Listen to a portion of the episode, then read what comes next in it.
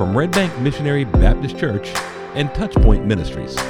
This is the Gary Talks About God podcast.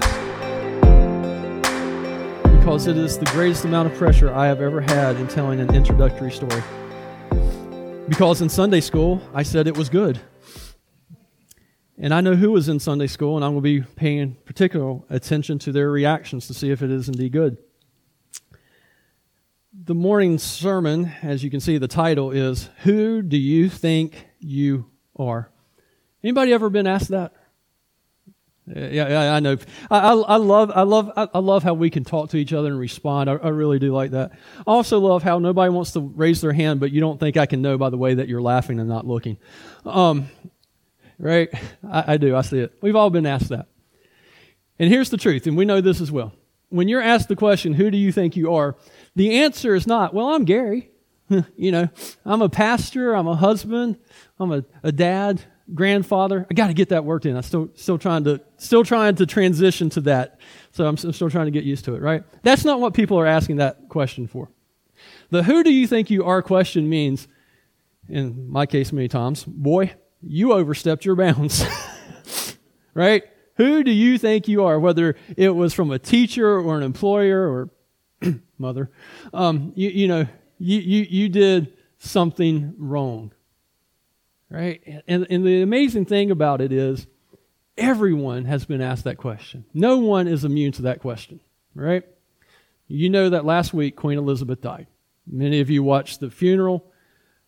Seriously, I think it was the greatest amount of people ever to hear the gospel proclaimed at one time in, in the history of the world. I'm not sure it will ever be repeated. I don't know. That, that was just amazing. But as I was watching the funeral, and paying attention to it, one of the things that I loved that they did was they, they pulled people aside who worked in her house to ask them questions. And, and, and usually there was this one reporter that always followed up with this one question. It's like, tell me a story about the queen that we don't know. And I always thought that was amazing because you, you would hear these, these great stories. And, and one story that wasn't related in that interview, but was related in uh, an article that I read was one day Queen Elizabeth was talking to her mom, who was the queen mother. And apparently, the conversation became terse. And the queen mother, maybe a little bit more loudly than she should have, looked at Queen Elizabeth and said, Who do you think you are? Now, Queen Elizabeth, if you watched any of the stories, you, you, you probably picked up she has a sharp and quick British sense of humor. The story is told that she casually and calmly and quietly looked at her mom and said, The Queen, Mummy. The Queen. Now, I find that interesting because she was the Queen, and it made me think, well, what does the Queen, Mom, what does, what, how does that work? I, you, you know. But the Queen even got asked that question.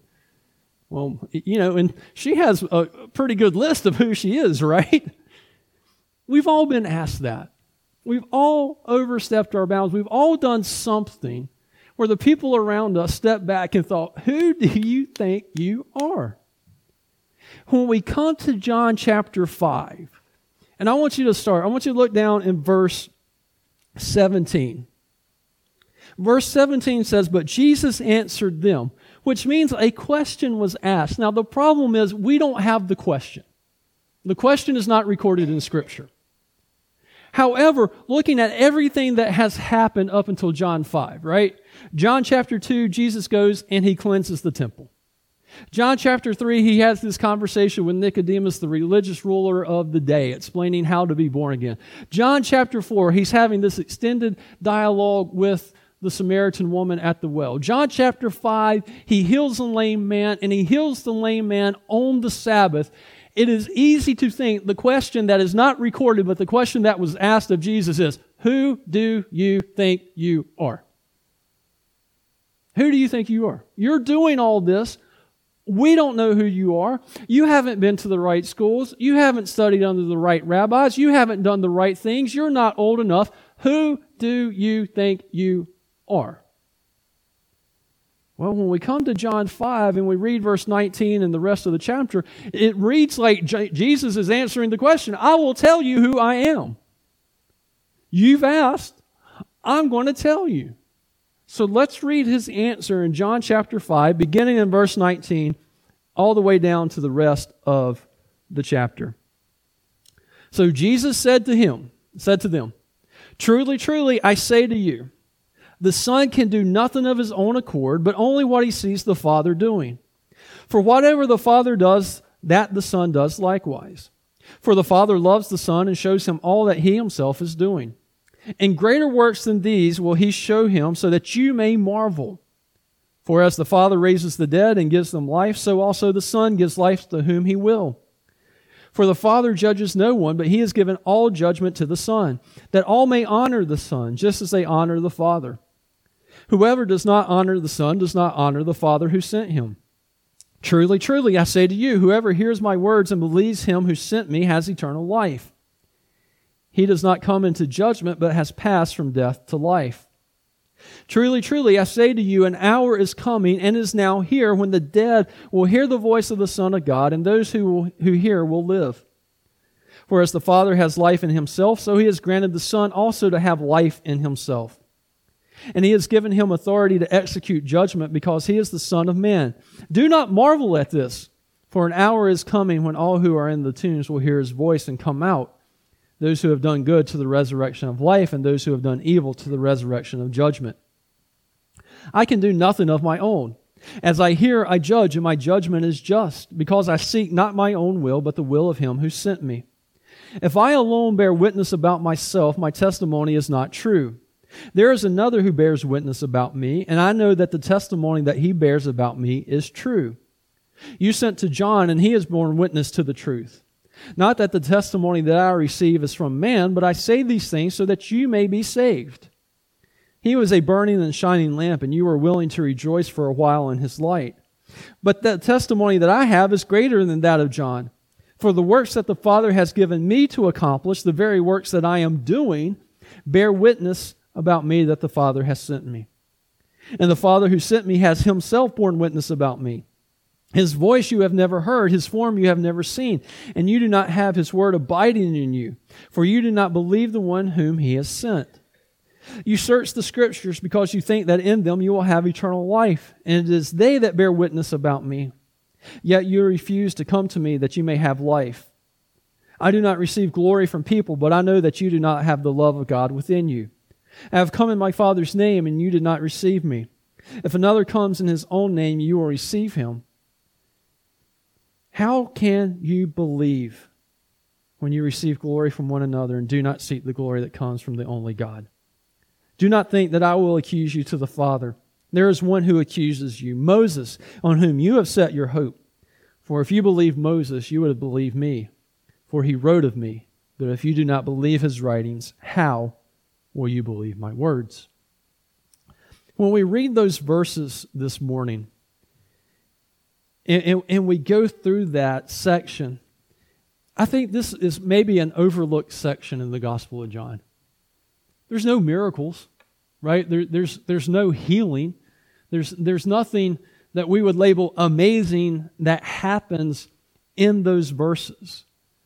But we can't overlook the answer because in it, Jesus presents clearly who he is. As one person wrote, quote, Nowhere else in the Gospels do we find our Lord making such a formal, systematic, orderly, regular statement of his own unity with the Father, his divine commission and authority, and proofs of his messiahship. Truncating that quote, nowhere else in the Gospels do we find Jesus saying so clearly, I am Lord. Here, let me present to you and lay it out for you so that you will understand. And he does this in two ways that we're going to look at this morning. The first way is his relationship with his Father. Jesus says that my relationship with the Father supports the claim that I am the Messiah. And he starts this in verse 19, where he says, Truly, truly. Now, remember, truly, truly is verily, verily, or literally, Amen, Amen. It is what we say at the end of our prayers, which means I confirm, I assent to what was just prayed. I, I agree with it. Jesus coming and saying, truly, truly, is his way of saying, look, what I'm about to say is really important. You need to pay attention. And it's really unique because rabbis at this time did not do that. They wouldn't put the amen in the front. They always put it at the end. And they would never put it two together because that would ascribe to them too much authority. So here is Jesus, again, contravening all norms and saying, look, pay attention. I have the authority to do this. I have the authority because I am Lord. How am I Lord? He says, I am Lord because I have a unique relationship with the Father that no one else does. The Father and I, we are unified in, in mission and works and, and purpose. We are in perfect accord with one another. That's what he says. He sees what the Father is doing. Whatever the Father does, he does. Jesus is saying, Me and the Father, perfect relationship. And then Jesus, as he says that, he, he, he, he drives his point home. It's like that's the topic sentence. And then he gives us supporting sentences, right? And you can see that in verse 19, 20, 21, and 22, where he starts the sentences with for. He's like, all right, this is, a, me and the Father have this unique relationship where we're acting in perfect relationship. Y'all don't. Now let me explain what that means. He says, look, he says, the first thing he says, look, I exercise authority. I have this relationship with the Father to such a great extent that, that I exercise the authority that the Father has. I have the ability to do that. Now, there's a really interesting tension in that statement because he says, whatever the Father does, the Son does likewise. So Jesus is saying, look, I perfectly submit to the authority of, of the Father, which is by definition the, the perfect relationship with the Son. It's the perfect sonship. So Jesus is not acting independently, right? So whatever Jesus does, talk to Nicodemus, cleans the temple, change the water to wine, uh, heal the lame man, he is not acting outside of the will of the Father. He is doing exactly what the Father does. And because of that, he has that authority. He is acting then, he's telling them, with no less than the authority of God. Hey, look, I, I'm, I'm the Lord because I have the same authority that God the Father does. He goes on and says, Look, I, I have the, I, I'm the Lord because I exhibit love just like God the Father does. Right? When you look in verse 20, it says the Father loves the Son and shows him all that himself is doing. Right? This is how the relationship between the Father and the Son is described as, as love. The Father loves the Son, and likewise, the Son loves the Father. And when you hear that, you may immediately think, well, what does that have to do with us? It seems to be describing the relationship in, the tw- in between the, uh, the persons of the Trinity. It has everything to do with us. It has absolutely everything to do with us. Because I got news for you. God exhibiting his love to us, Jesus exhibiting his love to us, has nothing to do with who you are. I, I, I know, I, I know you think the universe revolves around you. Your mom and dad told you you are the greatest thing ever.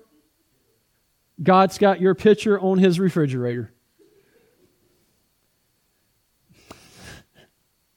Pop, that was your bubble. Um, it's greater than that. Because we have nothing that we can bring to God.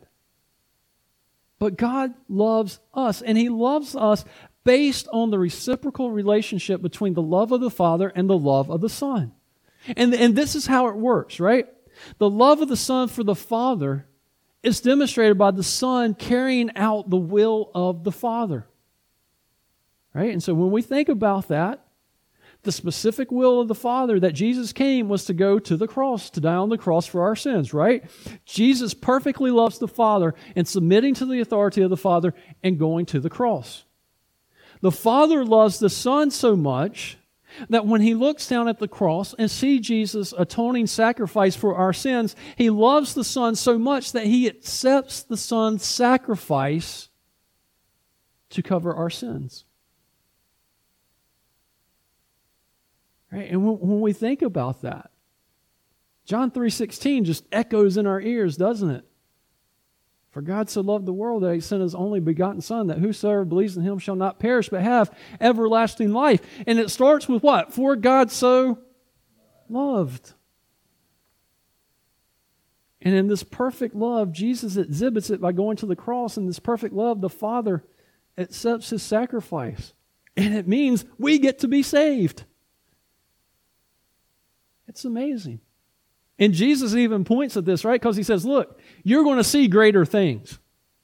What is the greater thing that he is talking about? He, he's talking about the cross. He's talking about the resurrection on the third day, because that's the ultimate sign in John's gospel. He gives us all these signs, but the ultimate sign is the resurrection. Jesus says, You think healing a lame man was something? You wait till I move that stone and walk out of that tomb. You ain't seen nothing yet. I am Lord. But then he says, Look, I also give life. I, I, give life. In the Old Testament, it was the Father who gave life. We go back to the creation story, right? God forms us out of the dust of the ground, and what does He do? He bends over and He breathes the breath of life into mankind. Doesn't do that to any animal, but He does that to us. We have life today because God gave it to us. And as John was introducing us to Jesus, he said, What? In him is life. We have life because of Christ. Now, when we read that, we go to physical life. And it makes sense, we do. Jesus gives us physical life. But you know by now that John writes and he likes to play with words where there's a meaning, but there's a meaning.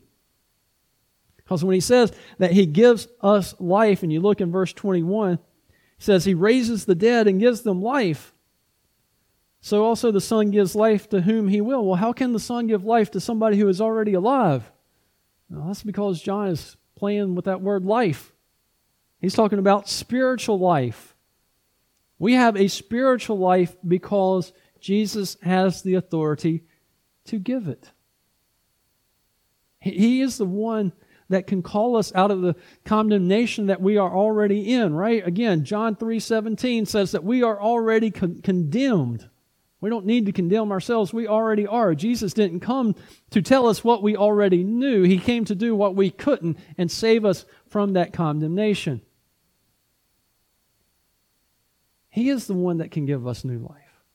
He is the one that just as God can raise dead bodies to new life, Jesus can raise people who are physically alive but spiritually dead to new spiritual life. So that whoever believes in him shall have life when? As he says here, I give it to whom he will so that he'll have life now. He gives us that spiritual life now as soon as we believe in him. How can he do that? He is Lord. And then he says, lastly, about our relationship. He says, God has given me judgment. Jesus judges mankind. You see that in verse 22 again. The Father judges no one, but has given all judgment to the Son. Now, that would be shocking. As New Testament believers, we've heard about Jesus standing and presiding as judge our whole life. That doesn't really shock us as much as it would have been to his hearers because they understood that the only judge was the Father. Right? They look at the Old Testament and they see the Father judging faithless Israel. And Jesus says, The Father has given me the authority to judge. And the final judge, he says to them and to us, that we will ever stand before is Jesus Christ. We will stand before him and, and, and he will judge us. You go to Revelation 20 and you see that when he opens the books, we're standing before him in judgment. He will judge. Now, Jesus also, while he was on this earth, if you read through the Gospels, you will see he judged while he was on this earth. Right? You, have you ever read through the Gospels and noticed how many times that just Jesus' presence, not his speaking, just his presence, calls people around him to feel ashamed and guilty of their sins? Right? I mean, it even happens today. When you read Jesus' words to people or you read scripture to people, it, that judges them. Right? Jesus is judging even now. Even now. And as he does that, he says, He's given me the judgment. So, so now that you know that I have the authority to judge, you need to honor the Son just as you would honor the Father. You would honor the Father who sits in judgment. Now honor the Son as well. So if they refuse to honor the Son, then by extension, they're refusing to honor the Father and what they know to be true. And Jesus says, Look, you need to honor me because God has given me the authority to judge mankind. Why? Because I am Lord. Do you see how he, as he describes this relationship between the Son and the Father, it is pointing back to the authority that he has and who he is? That he is the Lord. He has that authority. But he continues. He goes, that's just, that's just one way that demonstrates it. He goes, here's a second way. Let me call some witnesses. And so he calls some witnesses to verify his claim. Now, witnesses are really important, right? Because when you get placed in the witness box, you are placed there and you are testifying that you are no longer a neutral observer, that you have picked sides. You have either uh, picked the side for the plaintiff or you've picked the side for the defendant. You're not sitting on the fence. Right? You're in one camp or the other. You're a, a witness for the prosecution or a witness for the defense. He says, So I'm going to pick witnesses and I'm going to call witnesses to testify. He says, Because I can't bear witness in verse 31 about myself. My testimony is not true. If you are ever in a trial, and I hope that you never are, you can be called and you can be you can testify, but you're not an impartial witness. Right? You, you know this. You're not impartial. You're you're wanting to if if you've got a speeding ticket. No, I I I I, I didn't do that. Right? You're you're not partial, or you are partial. You're not impartial. So your testimony, while important, doesn't establish the veracity of your claim. So Jesus says, I'm going to call some witnesses. Now, in the Old Testament, as you know, you had to have at least two, three were better, to establish the truthfulness of someone's claim. Well, in this section, Jesus says, I'm not going to give you two, I'm going to give you five. Right? He, he calls this his first witness, and he opens with a pretty big salvo. He's like, I'm going to call God the Father. Look in verse 32.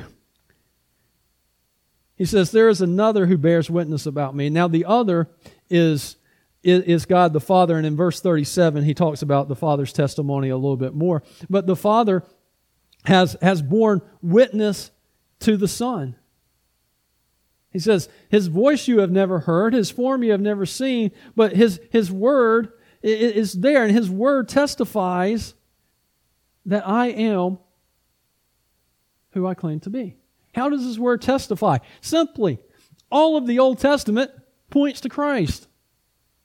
All of the Old Testament directs us to who Jesus is. And now he shows up on the scene and says, All those prophecies that you've read, that prophet you're looking for that Moses spoke about, the, the, the one to crush the woman from Genesis 3, all of these that you've heard, you're looking for in Scripture, the Father has, has, has testified. Because they understood that the Scripture was from the Father. And it is the Father then who is ultimately testifying to who Jesus is. And the Father says, He is Lord. He then talks about John the Baptist. Doesn't go great detail. We've already discussed John the Baptist. And he says, John came to bear, bear witness to who I am. But he does say something interesting about John in verse uh, 34. He says, Not that the testimony that I receive is from man, like, okay, well, why did you call John if you're then you're going to say his testimonies doesn't seem to be important? Why bring him up? No, his testimony is important. He was divinely sent by God to be the forerunner. What Jesus is saying is, is, is look, who I am as Lord doesn't ultimately depend on man's evaluation of who I am. Because some men, some women are looking at Jesus and, and they don't see that he's Lord. He says, so yes, John had a divine mission to come and say, make way. You know, here comes the Lamb of God who takes away the sins of the world. At the same time, John's testimony doesn't necessarily validate who I am because even if he didn't, his testimony wasn't here, I am still Lord. However, he came and his testimony is true because it was his testimony that was calling you to repent. It was his voice that if you had heard him, you would have been saved. So that was witness number three. Or excuse me, witness number two. Witness number three is his own works. Look in verse 36. He says, But the testimony that I have is greater than that of John, for the works that the Father has given me to accomplish, the very works that I am doing, bear witness about me that the Father has sent me. So now Jesus is looking at his works. He's going, Look, how many of you had the authority to cleanse the temple? How many of you, hey, here's, hey, I won't even give you seven water pots or six water pots. I'll just give you a small cup of water, change it to wine. Go ahead, do it. Let me, let me, let me see it happen. Here, I know where there's a whole bunch of other people who are laying down by the pool of Bethsaida. Let's go walk down there, and, and I'm going to tell you, I'm, I'm going to pick out a guy for you, and I'm going to tell you to go and heal him. You go heal that person. Go ahead, go, go, go do it. Go perform the miracles that you have seen me do. And you know as well as I that they couldn't do it because you know as well as I that we can't do it. And Jesus is saying, Look, I'm performing these miracles, and John calls them signs because they are signs pointing us to who Jesus is. And he says that these signs are, are the Father's works. Again, notice that. And that's really important. Talking about the relationship between the Father and the Son, he says, The works that the Father has given me to accomplish. What Jesus is doing is what the Father has willed for him and told him to do. And Jesus, in perfect obedience, is doing that. And again, we know the, the healing of the, the lame man, and the next chapter is the feeding of the 5,000. But again, we go to the cross. It always points back to the cross. Because that is the ultimate sign, that is his ultimate work of who he is. And he's saying, You're rejecting the signs and you're rejecting the Father because I'm performing the signs that the Father has given me. Why am I performing these signs? Because I am the Lord. Then in verse 39, he calls Scripture as a witness. You search the Scriptures because you think that in them you have eternal life. And it is they that bear witness about me. Man, as a religious leader, they stood on the study of Scripture. That's what they did. How many of you, it, it's a good illustration, uh, but how many of you have heard about the University in New York, Yeshiva University? Anybody heard about them this week? Yeshiva University is a Hebrew university. It is thoroughly religious. Okay, and I don't want to get into the the legal argument, but I want you to hear the religious aspect. They go to this university, and it is their job to study the Torah, the, the first uh, five books of the Bible and, the Old Testament, for four to six hours a day. That's what they do. That, that, is, that, that's, that, that, that is it. They go and they study and they study and they study and they study. Here Jesus is saying, look, you study the scriptures. You go and you look for the scriptures, and if you are paying attention, what you're going to see is that scriptures direct you to me. But they're not seeing it.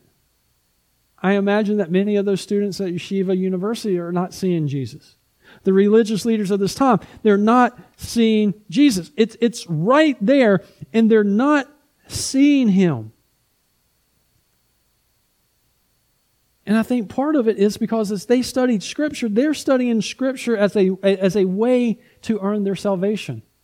If I study hard enough, if I know enough, then I will be accepted. Now, here's the startling statement in this, right?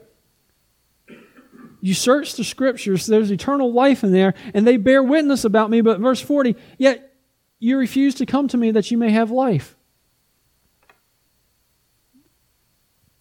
Just the mere study of the scriptures will not give you life. If you just come to this as an academic textbook and memorize it for facts and, and everything, you're going to miss the purpose of Scripture. You're going to miss the fact that it points to Jesus. And, and, and they can't see it.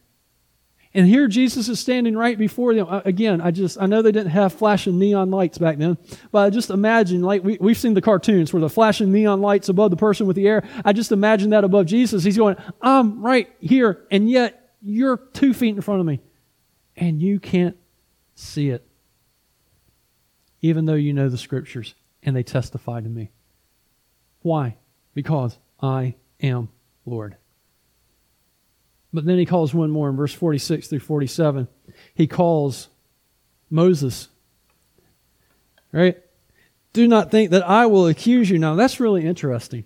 Right? Earlier, God said, or Jesus said he's going to be judge. And here he says, I'm not going to accuse you. So Jesus isn't going to be the prosecuting attorney to them. That, that's kind of interesting to think about. He says, Look, Moses, who you have set your hope, he accuses you. I don't, I don't have to accuse you right now. Moses does. Because if you had believed Moses, you would have believed me, for he wrote about me. You know, for them, the greatest prophet in the Old Testament was Moses. And he says, It is your connection to Moses that actually accuses you. And he accuses you. Look, it's in present tense. He accuses you now. He accuses you now because he wrote about me. He was looking forward to me. And you know what? We already know this is true. Right? When Philip goes and gets Nathanael, you remember what he says to him? You remember what Philip's testimony was? He says, Hey, come and see. We have found him of whom Moses in the law wrote. So earlier, Moses was testifying to what?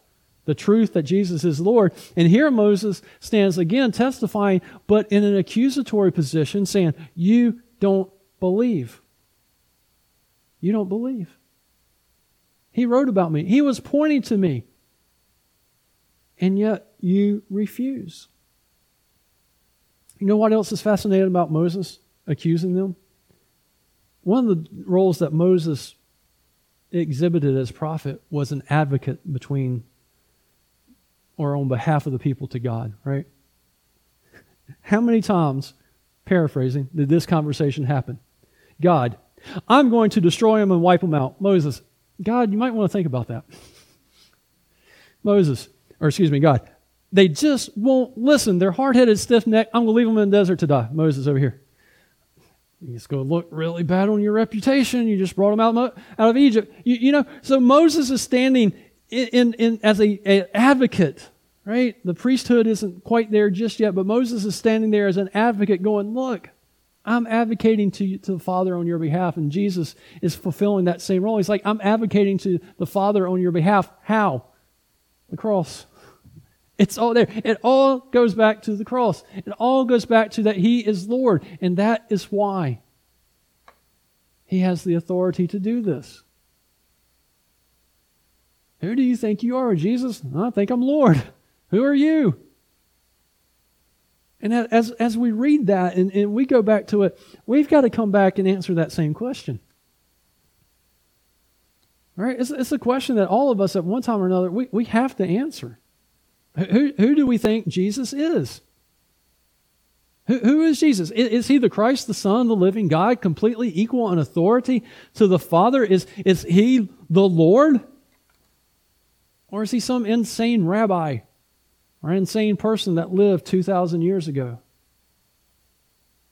Because this is the really interesting part. Even, even non believers, and I would actually even narrow that down to a little bit to people who claim to be pastors but don't believe in the, the works of Jesus and the inspiration of Scripture. Even people like that look back and say Jesus was a historical person. And it's never the person of Jesus they have a problem with. Jesus, fully human and, and fully divine, they never have a problem with the humanity of Jesus. They have a problem with the divinity of Jesus. They have a problem with the lordship of Jesus, that he is Lord. But it's a question we have to answer. And we have to answer it in light of verse 25 because it has eternal consequences. An hour is coming and is now here when the dead will hear the voice of the Son of God, and those who hear will live. Right? There is a time coming when Jesus, who as Lord and who has all authority, will call the dead out of the graves. And he makes it clear everyone will hear his voice. Those who did not believe and those who believed, everyone will hear his voice. And at Jesus saying, Come out, everybody is going to come out. And he says, Look, some of them are going to come out, and they're going to come out to the resurrection of judgment. Why? Why would they do that? Because they never see Jesus as Lord. They, they refuse to believe. He, he said some nice things. He had some good one liners. He's got some teachings that we might ought to emulate, but that was it. And so he says, Come out. They come out. They stand before him, the one who is given to judge mankind. He's going to open up the book of life. Their name's not going to be in it, and they are then judged to the resurrection of judgment, to be separated from him from all time. There's another class of people who come out. And they hear his voice and they come out of the grave too, but it says they come out into the resurrection of life. How? They believe that Jesus is Lord. They believe that he has sent me to eternal life. And because of that, he does not come into judgment, he says, but has passed from death to life. We have eternal life because we read the scriptures, we see the signs, and we go, hey, Jesus is Lord. And then, just like it says in Romans 10 9, we confess that Jesus Christ is Lord, and we are saved. So that when Jesus calls us out of the grave, we are raised to everlasting life. But it has one more implication. The first is we've got to recognize that He is Lord for our eternal salvation. But then there's another implication for believers. And the implication is this He is Lord of your life. Every aspect, every place, everything that you do, every thought is to be taken captive to the Lord right? You go to John chapter 20. After the resurrection, Thomas looks at him and goes, My Lord and my God. He's Lord. And as believers, we're here because we recognize that He is Lord of our salvation and we are saved. But I think as believers, sometimes we neglect the fact that He is Lord of our lives here and now. And we need to act accordingly. Because if He is Lord of our lives, then we're going to follow Him. We're going to obey Him. We're going to be obedient to His commands. We're going to be obedient to His teachings. And we're going to live like the people who have been called out of darkness into light that we are proclaimed and announced and told that we are. Who does Jesus think he is? He is the Lord God Almighty, the Lord of the uni- universe, and the Lord over each and every believer. That's who He is. He is the Lord God Almighty, the Lord of the uni- universe, and the Lord over each and every believer. That's who He is. The Gary Talks About God podcast is a production of Touchpoint Ministries and Red Bank Missionary Baptist Church in Germantown, North Carolina. Want to learn more? Visit our website at www.redbankmbc.com. If you enjoyed this content, please like and subscribe. Thank you for joining us.